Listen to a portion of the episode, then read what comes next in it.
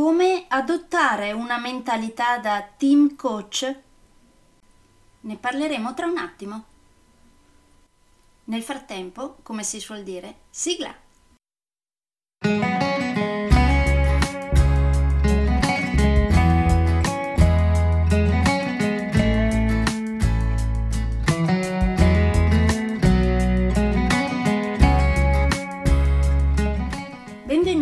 Podcast Coach 3C, che molto semplicemente sta per consapevolezza, cambiamento e crescita, cioè tre step basilari per il miglioramento. Di volta in volta vi parlerò di comunicazione, negoziazione, team e leader evoluti, gestione aziendale TIL, i quattro colori della personalità, self-leadership, talenti e career coaching. Saranno podcast brevi, in modo che possano essere davvero ascoltati anche dalle persone più impegnate.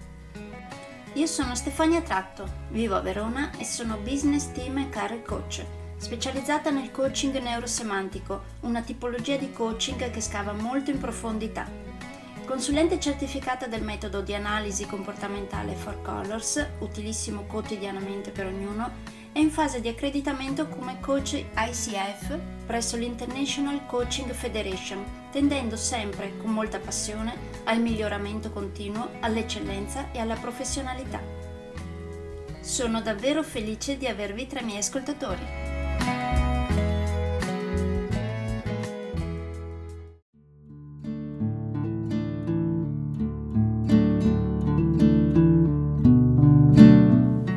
siamo arrivati al ventitreesimo capitolo del mio secondo libro, Leader evoluti per team evoluti, consigli pratici.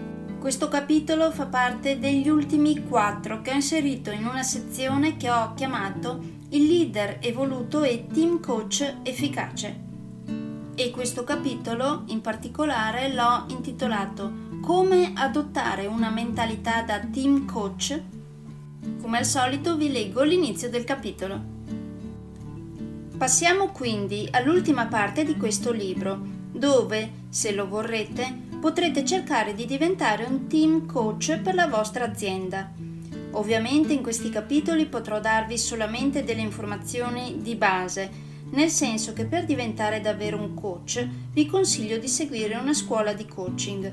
Ne esistono molte, con vari approcci diversi tra loro, anche semplicemente per quel che riguarda la gestione dei silenzi in una sessione di coaching, che, per quel che mi riguarda, ne parleremo nei prossimi capitoli. Quindi, in caso, vi consiglio di non scegliere la prima che vi capiti a tiro, bensì valutate per bene l'approccio che utilizzino varie scuole di coaching che possano aggradarvi e poi sceglietene una.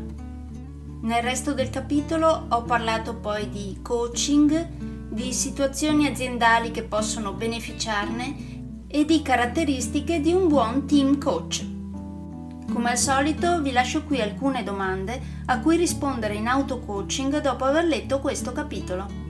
Per esempio, cosa pensate del coaching? Avete già individuato alcune situazioni aziendali che potrebbero beneficiarne?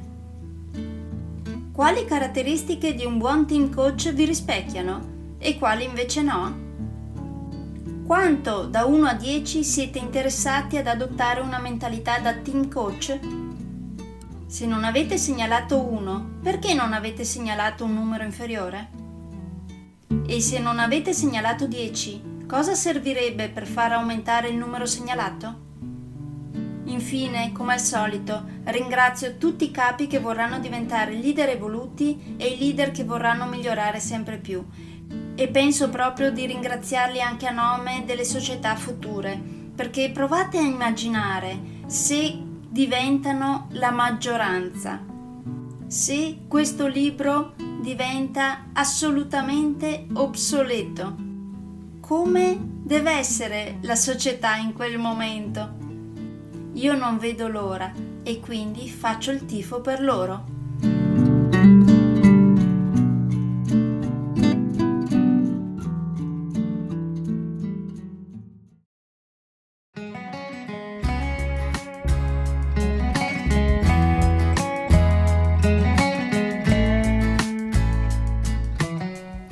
Per oggi è tutto. Se volete avere più informazioni su ciò di cui vi ho appena parlato, andate sul mio sito www.stefaniatratto.com dove, oltre a tutte le informazioni sui miei corsi e sui miei libri, troverete anche i miei recapiti per contattarmi per organizzare corsi in aziende, scuole oppure per gruppi di privati, per effettuare test personalizzati for colors o per sessioni di coaching per aziende o per privati, di persona oppure online. Spero di avere il grandissimo piacere di conoscervi. A presto!